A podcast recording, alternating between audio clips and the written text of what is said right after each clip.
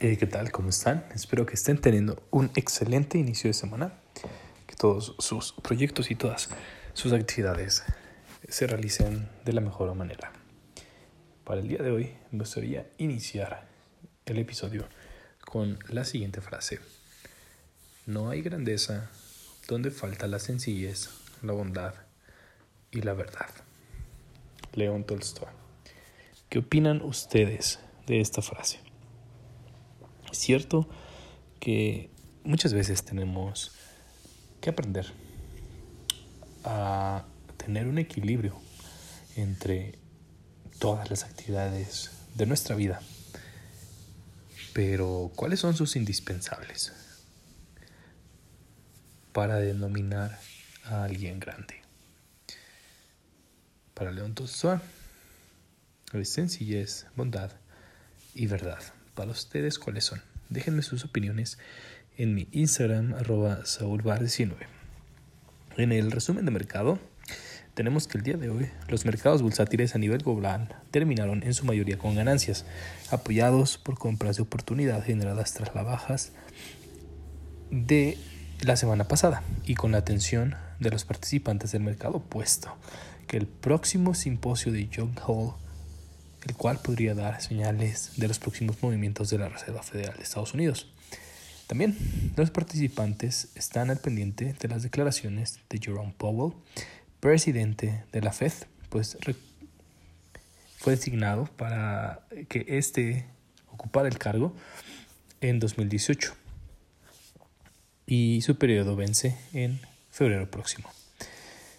También con información de Bloomberg, la Administración Federal ha revisado perfiles de otros candidatos para ocupar el cargo del presidente del Banco Central. Es probable que en los primeros días de septiembre el presidente Joe Biden proponga la reelección de Powell. Por su parte, su predecesor en el puesto, Janet Yellen, ha mostrado a algunos asesores de la Casa Blanca su respaldo a una reelección de Powell.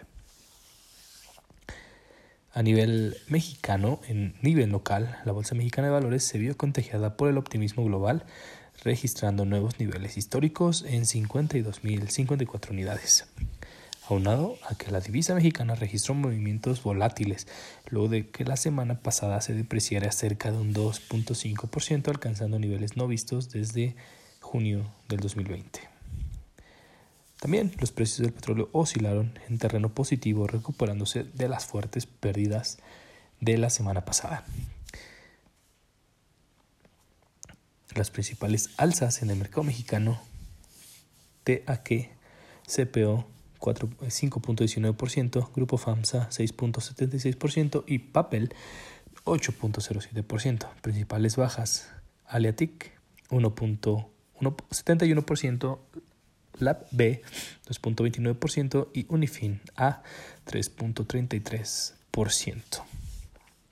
También tenemos en los principales mercados internacionales el, el Bovespa de Brasil cayó 0.49%, el IGPA de Chile ganó 1%, el Dow Jones ganó 0.61%, el Nasdaq OTC 1.55% arriba y el Standard Poor's 500 0.85%. Que tengan un excelente día. Nos escuchamos mañana.